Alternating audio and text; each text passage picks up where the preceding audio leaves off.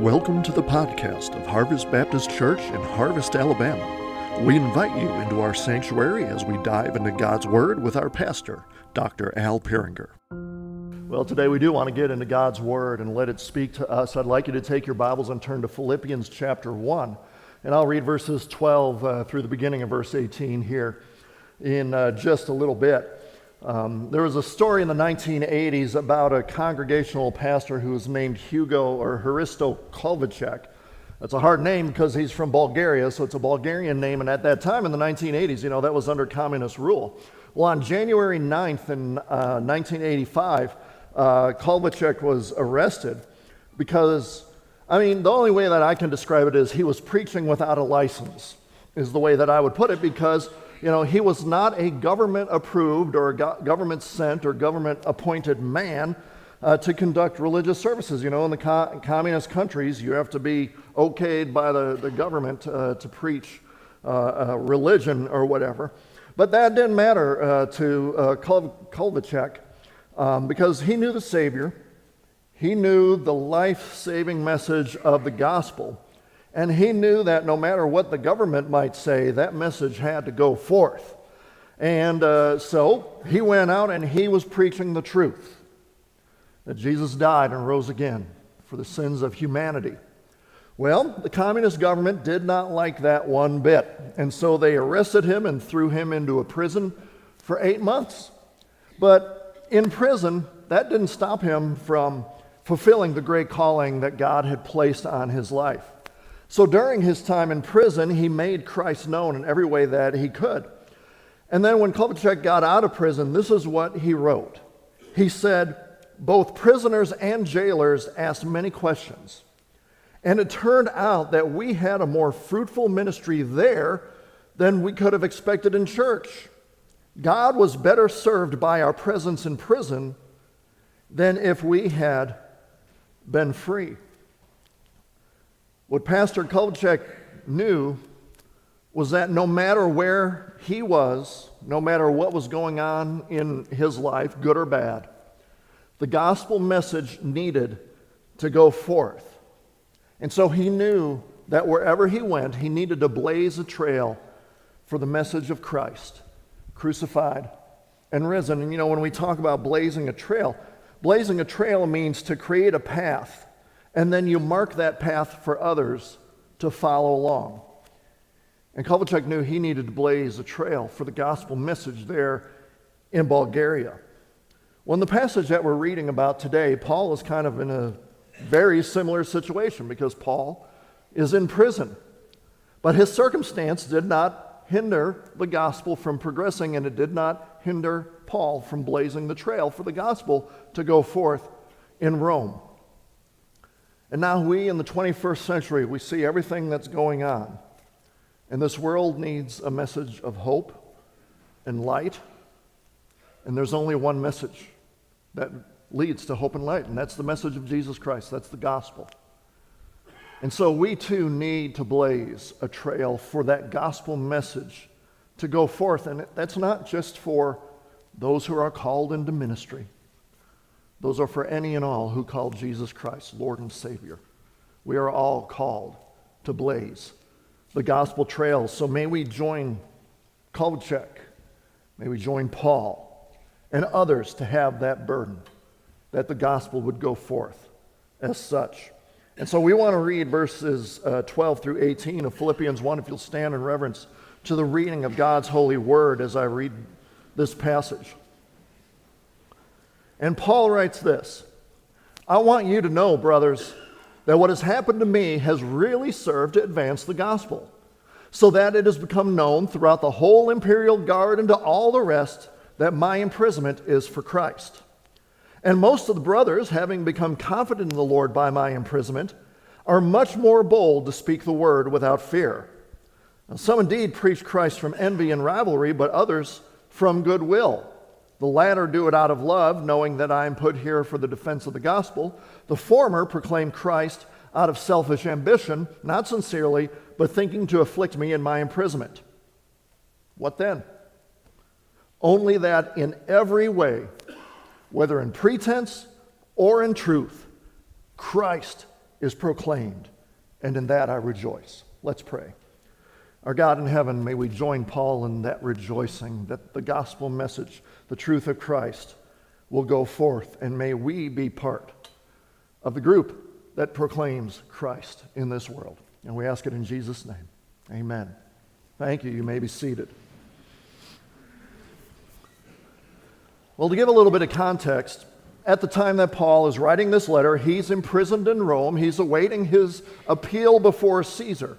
Now, what he was in was technically a form of house arrest, I guess you could say, because the book of Acts tells us that he actually had to pay rent for staying in a house or in a room. So he had to pay for his own prison in a sense. But he was chained literally to a Roman soldier day in and day out. This was not a short stay for Paul during this time. Most experts believe that Paul spent about two years uh, locked up in Rome. But before this, if you remember the story in the book of Acts, Paul had spent time in Caesarea before he was sent to Rome, and they think that he had spent about two years there as well. So here he is in a four year ordeal, a four year imprisonment. Can you imagine being in that situation? I mean, what, what would be you're in that situation, what would be the thoughts that would kind of you would obsess over during that circumstance? Would the thing that be foremost uh, at the front of your mind be the injustice of all this thing? I can't believe that I am being served such injustice. Would you think about how unfair it is? Would you question your life? Would you question God? Would you question your faith? Would you just question everything? Well, what did Paul do while he was enduring this four plus year circumstance. He was thinking about how can I blaze the trail for the gospel? How can the gospel message be best served? And, and so I, I want us to, if we want to call it, come to some realizations. I want us to maybe just get into the head of Paul. What was he thinking during this time? So that we can kind of take on the same mindset of what should be first and foremost in our minds, in our circumstances, whatever they might be. May we desire to blaze the trail for the gospel, just as Paul blazed that trail. And so, what are, what are some realizations that we have here? Well, first, we see that Paul had a singular focus of mind and heart. He had a singular focus of mind and heart. So, as typical for Paul, when he's writing his letters, he gives a thanksgiving and a prayer for the church, and then uh, after the, the prayer and thanksgiving, what he does here is he gives them an update on his circumstances. Well, I'm still in prison. But Paul doesn't start his letter by wallowing in self pity. Let's face it, that would probably be the normal human reaction. I'm still in, still in prison. You know, Paul doesn't say here, well, I'm still here. I don't like it, but here I am. Instead, you know, Paul doesn't really focus on him at all. What's his, what's his comment? What does he say in, in, in verse 12? Well, hey, let me tell you something. The circumstances that I'm in, it actually is helping advance the gospel. That's the lens that he saw things through. What I'm going through is advancing the gospel. This is where Paul's mind is at. How is the gospel going forth? What is going on with the message about the risen Savior? He didn't comment about his conditions. Man alive, this place is small. I got to be chained to this guy 24 hours a day. Not at all. He didn't comment on his emotions. He didn't comment on his feelings. He didn't rail against the system. He didn't get political. Man, this, this Caesar, he, he's just so slow in what he's doing, or anything like that. All Paul cared about, all Paul was focused on was whether the gospel was being helped or hindered. What is going on with the gospel message? And so here, this is Paul's first comment. I'm going to give thanksgiving. I'm going to give prayer. Hey, guess what? This whole prison thing, it's actually helping the gospel go forth. How many of us would be that cheerful in, in prison? Hey, the gospel's going forth. That is the filter through which he processed everything. How is what I'm going through and what's happening affecting the gospel. That was his singular focus of mind and heart. And, and even at the end of the passage, You know, we read something that, I mean, it just sounds weird maybe to our ears, but Paul is like, you know what? I don't care how the gospel message is getting out there. Christ is being proclaimed, and in that I rejoice. That's what it's all about. That's all Paul cared for. And my question to myself, and then by extension to you, is does that even register on our radar? Do we even think in those terms? Hey, th- all this stuff that's going on in my life, how is it affecting the gospel? Do we, do, we, do we even think about, well, okay, how am I or my situation, how is it hindering the gospel? How is it helping the gospel? I mean, let's face it, that kind of thinking is foreign to us. Paul's main concern wasn't about the fact that he had been chained up for so many years. He wasn't having anxious thoughts about, well, when is Caesar going to bring me before him so I can plead my case? He didn't want the Philippian church to be anxious about this stuff. He said, Look, it, I'm not worried. You don't worry. Here's what's most important the gospel. Is Jesus Christ being proclaimed? Let's concentrate on that. I guess maybe to use a, a, more modern slang term, we could say that, I mean, Paul was in the zone. That was his zone. You know, we say someone is in the zone when they're completely concentrating on, you know, their task at hand. We often use it about uh, sports players. You know, if a football player is playing his position exceptionally well, he's getting the job done. We say he's in the zone. He's doing what he's called to do. He hasn't let anything distract him from what is most important at that time. Paul was in the zone. And he's calling all of us Christians to join him in being in that zone. What, what is happening with the gospel? Now, all of us wear a lot of different hats. All of us have a lot of things going on in our lives related to family, related to jobs, related to school, related to church, related to society, and, and things like that. But whatever is going on, whatever titles we might possess, whatever positions we might hold, first and foremost, we are Christians. That is first. I am not a husband who happens to be a Christian. I am a Christian who happens to be a husband. I'm not a pastor who happens to be a Christian. I am a Christian who happens to be a pastor, and so on and so forth. And that means the call of Christ on our lives trumps everything else. That is first and foremost. That means Christ is most important. I mean, yeah, we have duties, we have responsibilities. I mean, we, we, we have to work our jobs, we have to do our school and, and things like that, but we can't allow that to get us out of the zone. We can be in the zone, in our job, in our school, wherever we're at. Even in the midst of fulfilling our earthly duties, we can still be in the zone with our thought about how can the gospel advance in the midst of where I am right now, in the midst of what I'm doing right now. How can the gospel advance? That was Paul's focus of mind and heart. Yes, he was in prison. Yes, I'm sure it was not fun. But his concern was about how is the gospel going to advance where I'm at. And my prayer is that we would realign our thinking so that our mind and our heart are set and focused on how is the gospel advancing where I'm at. So that's one realization in Paul's mindset.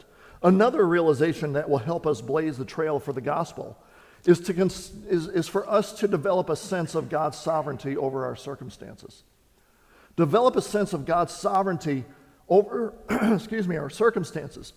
So with, with Paul saying in verse 12 that what happened to him really served to advance the gospel, I mean, he, he's not just kind of resigning himself to fate or anything like that. Well, yeah, might, as, might as well see what, what I can do while I'm here where I'm at. I mean, he, he wasn't just trying to make the best of a bad situation, he wasn't looking for a silver lining in his circumstances, things like that. Paul had this thought expressed here in our passage that, you know what, God put me here for this purpose.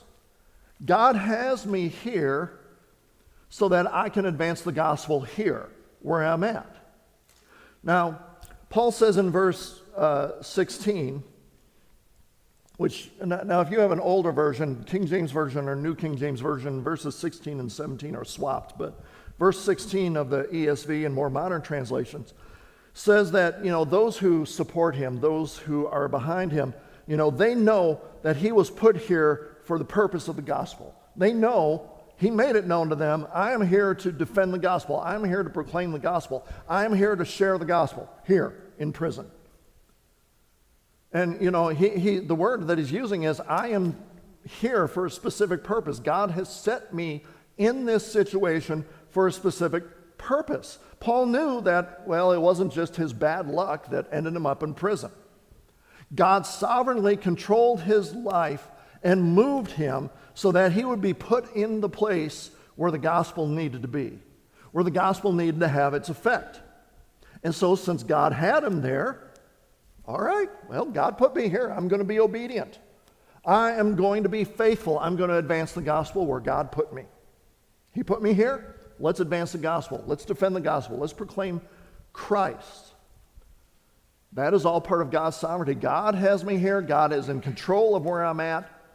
All right, let's be obedient. Let's share, let's share the gospel. Now, we, we like to talk about God's sovereignty when things are going good. Things are going great, God is sovereign, praise the Lord. But when things are going bad, well, not so much. Somehow, all of a sudden, our idea of God's sovereignty just kind of gets thrown out the window. But we have to be consistent, right? At a minimum, God allowed whatever is going on. We might not like it, we may not understand it, but I am in this situation, and at a minimum, God has allowed me to be in this situation.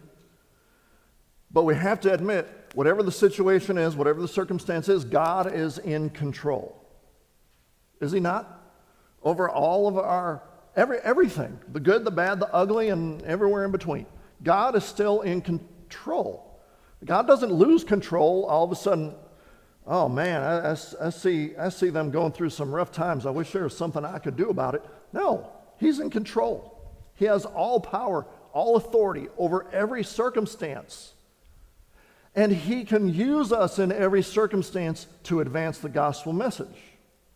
And so, whatever you're going through, wherever you might be, God might have you where you are so that the gospel goes forth.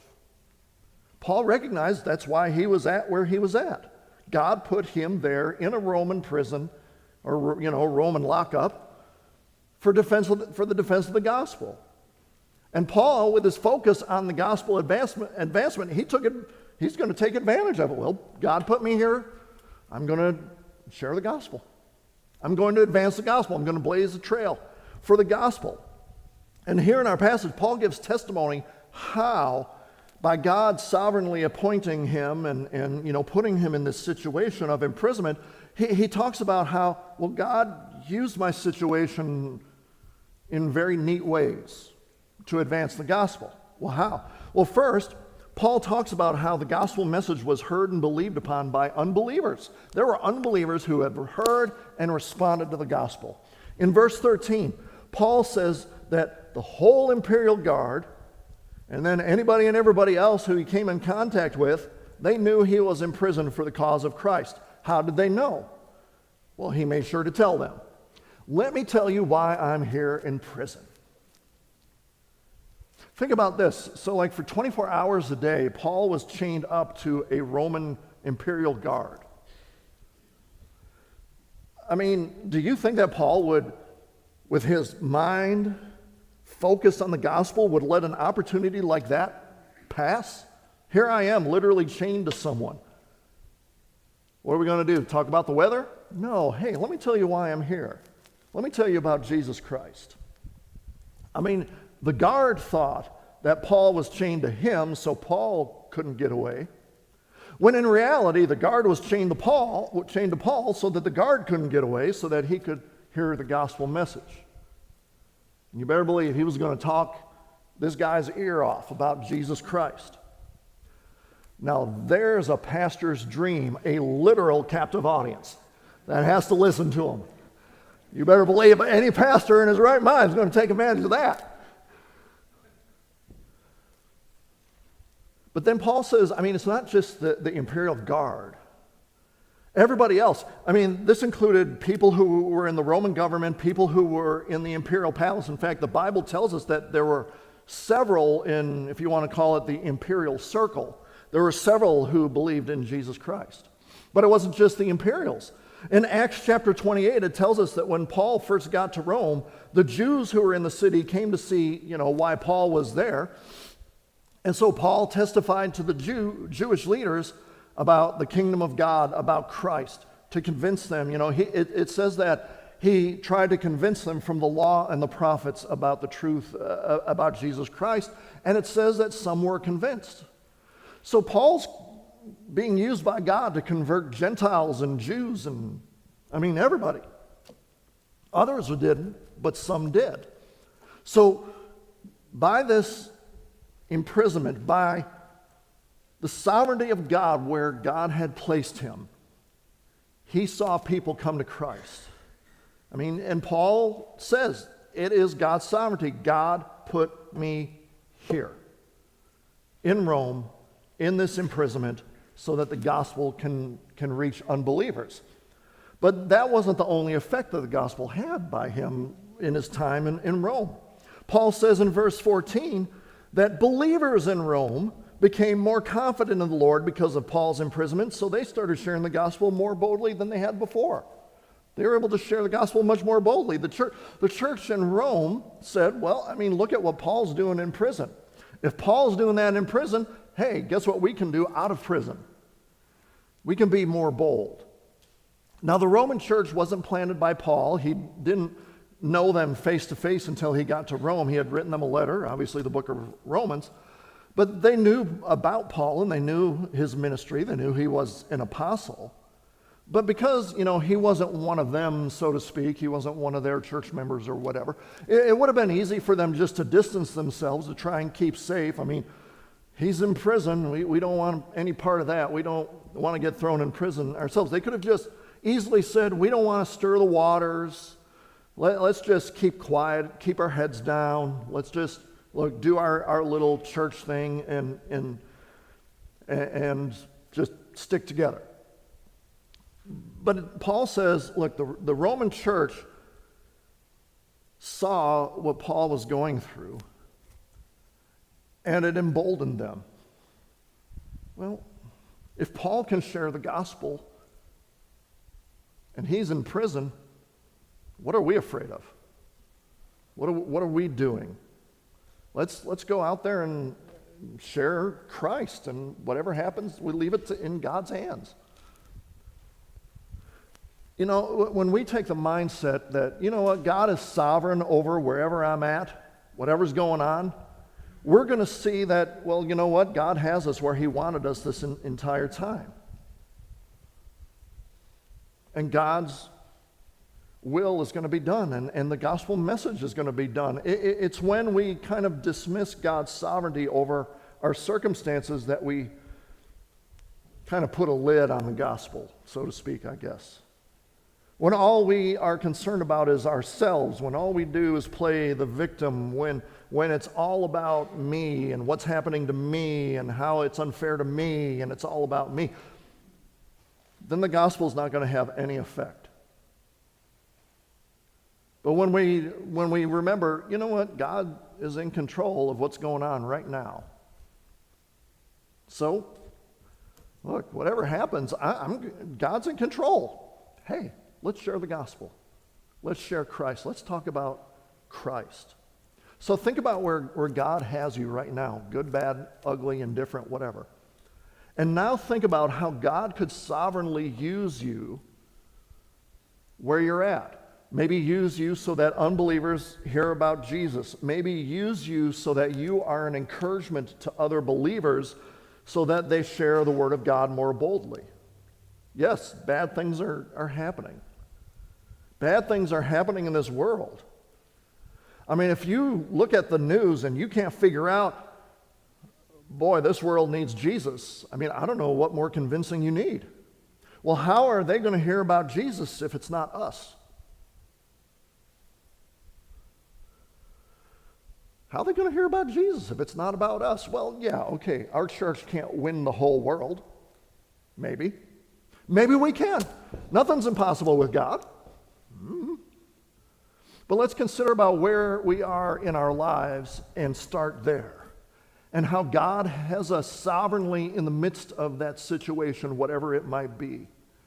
Okay, how does God want me to advance the gospel where I'm at?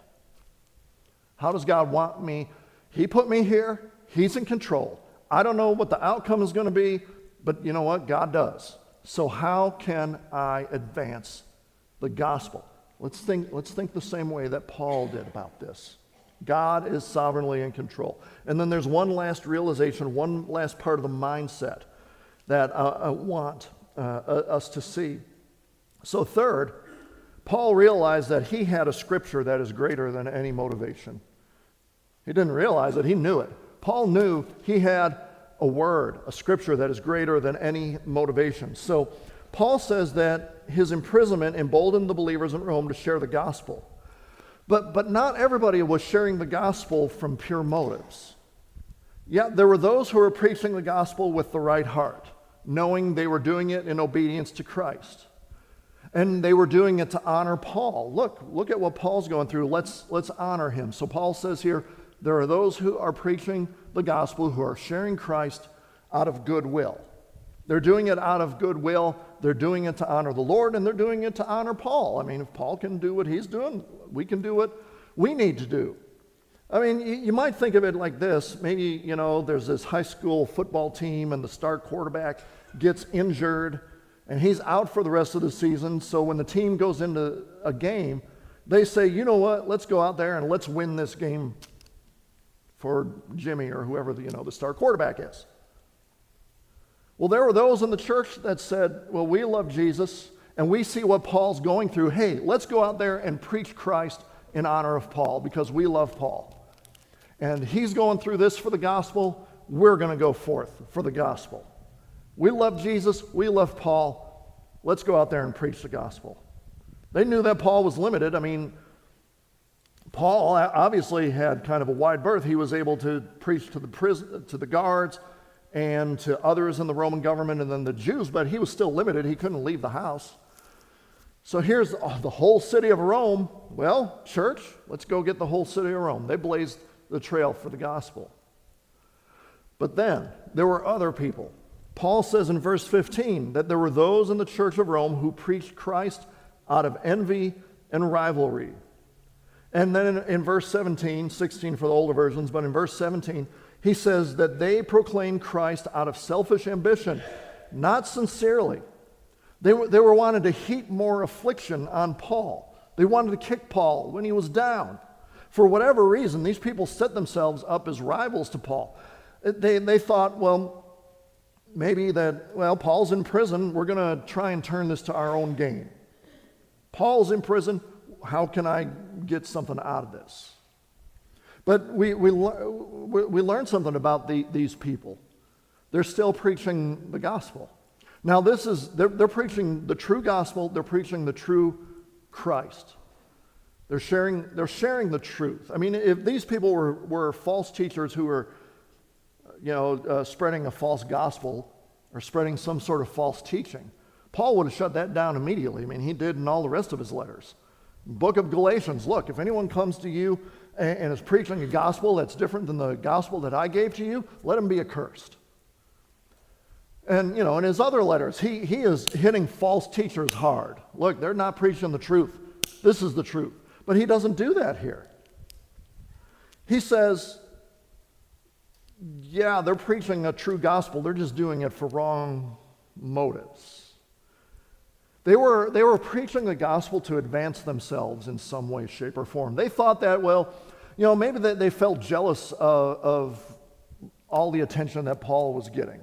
Well, he thinks he's an apostle, whatever. Look at so out of envy and rivalry, they want they wanted supposed glory and fame for themselves or something. So while Paul was down, so to speak, they were, they were going to pour salt in that wound. And, well, we're going to preach Christ and we're going to try and, and get the glory for ourselves. We're going to take, thinking that somehow Paul was doing what he was doing for his own glory. We know Paul was doing what he was doing for the glory of Jesus Christ. But these other people weren't thinking that way. Oh, it don't matter the glory of Jesus Christ. It matters about me. It matters about my own glory. And Paul was taken away from my glory. Now he's in prison. Well, I'm going to do what I can to snatch some of that away from him.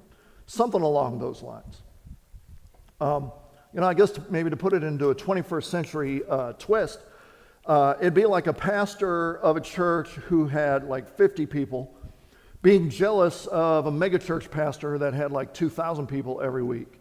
And so, out of jealousy, the smaller church pastor will do whatever he can to, you know, disparage the larger church. And, and if there's any hint of trouble in the larger church, they're going to do whatever they can to swoop in, stoke the fire a little bit, and see if they can steal any of the flock, right? Now, the smaller church pastor is still preaching the gospel but he's more concerned about making himself look good, making a name for himself, making a name for the church, or whatever. He didn't really have a true concern that the gospel advances. I just, I just want it all for myself. And that's where these people are at with Paul. They're jealous Paul accomplished everything that Paul accomplished, and somehow they want to think that they can steal that, take that away. So their motives are completely skewed. So, what's Paul's reaction to that? Yeah, here, here's some people, they're, they're preaching the gospel for true motives. They love me, they love Jesus, they want the gospel to advance. Here's these other people. They think that they're going to add to my affliction, they think that they can take something away from me. They're preaching Christ, but they're, they're doing this with a bad motive. Well, what does he say in verse 18? He's just rejoicing that the gospel message is going out there. It Doesn't matter. It doesn't matter if someone's motives are true or pretentious, because as the ESV says, Christ is being proclaimed. People are hearing about Jesus. Yeah, that's what matters. Doesn't matter what they're trying to do to me. What matters is, even in spite of their bad motive, Jesus is being preached. Ain't that something? That's his attitude. He's rejoicing in that. But what he's indicating is that the scripture, the word that contains the gospel message, is bigger than any person's motive. I mean, if the truth is getting out there, whether a person's motive is pure or not, and let's face it, no, no, no human being's motives are ever completely pure of anything.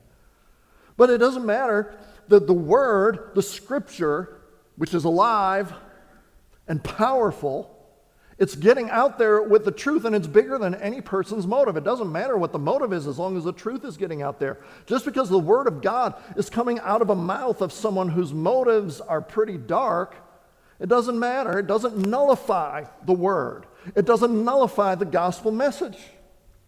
So when Scripture says that God's Word won't return to Him void, I mean, the mouthpiece through whom the Word is going it doesn't matter what their motives are because the word is going to go out there and the word is going to have its work.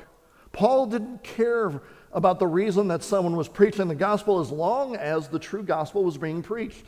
He was just glad that people were hearing about Jesus. Now, we can't read into other people's hearts. Now, so, you know, we got to be careful about judging someone. Oh, they're just, they're just doing what they're doing because of this reason or that reason, whatever.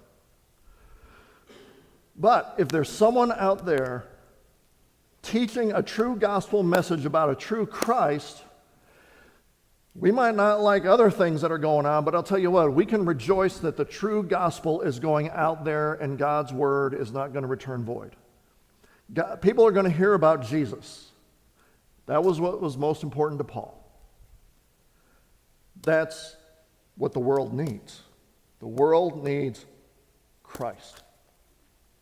And whether people are preaching the true Christ from bad motives, eh, I don't know. But I do know this. I'm going to join with Paul and I'm going to say, Christ is being proclaimed. I'm going to rejoice. Christ is being proclaimed. I'll close with this thought. There were two ladies who were Christian converts from Islam, and they met one another at a conference in Turkey. They became friends, and they committed their lives to reaching the lost by canvassing the streets of Tehran, which is in Iran. You know. And, for three years, they sought out opportunities to obtain New Testaments and spread out the New Testaments in that city. And, and it, they, the way that the, the story is told is they wanted to spread accurate New Testaments because Islam has created a New Testament that is a false translation that has been, I don't even know if you can call it a translation, but it's, it's a New Testament that was written in a way that supposedly you know, supports Islamic teaching and Islamic theology. Well, these ladies are like, we need to get the true gospel out there. We need to get the true New Testament out there. And, and, and, so they, they were trying to get the true New Testament out there for people to learn about Jesus in, instead of that, you know, government controlled or government approved New Testament. And, and so they knew these lies that Islam was spreading needed to be sub- subverted, so they, they began to traffic Bibles in. In fact, in one transport, they, they, they I mean, smuggled, they were smuggling, let, us face it, they, they smuggled in 3,000 Bible, New Testaments at one, one time. But what they would do is they would go around Tehran with New Testaments in their backpack and they would boldly share the New Testaments and the gospel with, with anyone that they could. And I mean, mind you, Tehran, Iran, that's like the center of Islamic hate and, and, and things like that. But yet they were out there sharing, they blazed a trail for others to follow so that the gospel would go out there. And it's said that in three years, they distributed 20,000 copies of the real New Testament, the truth, so that 20,000 families would have the truth, would hear the truth about Jesus. These ladies blazed a trail for the gospel. Oh, that Harvest Baptist Church would blaze a trail for the gospel in Madison, Limestone counties, and Alabama in the United States, throughout the world. Christian, come to the altar and pray that God would change your heart and the heart of his church so that we would have that singular focus of mind and heart for the gospel. Maybe your circumstances are distracting you, and so maybe you want to come and pray that God would open your eyes to his sovereignty in the midst of your situation to see how the gospel can advance in the midst of your circumstance. There might be some here, you have never heard the true gospel message. The true gospel message is that you're a sinner and Jesus is a Savior. He is God the Son who came and took on human flesh. He lived the perfect life. He fulfilled God's law. He died as a substitute for us. He took our punishment. He rose again to give eternal life. If you believe in the Lord Jesus Christ, you'll be saved. And if you've never believed in the true gospel, there it is. Christian, pray how you can proclaim Christ. If you're not a Christian, pray and accept Christ. Thanks for listening to the podcast of Harvest Baptist Church. For more information, visit us online at harvest baptist.org or find us on Facebook, Instagram, or Twitter. You can also find info on our children's ministry on Facebook at Harvest Baptist Children's Ministry or on Instagram at KidsQuest underscore HBC. Our student ministries on Facebook at HBC Vertical Student Ministry and on Instagram at VSM underscore HBC. We welcome you to join us on Sunday mornings at 10 a.m.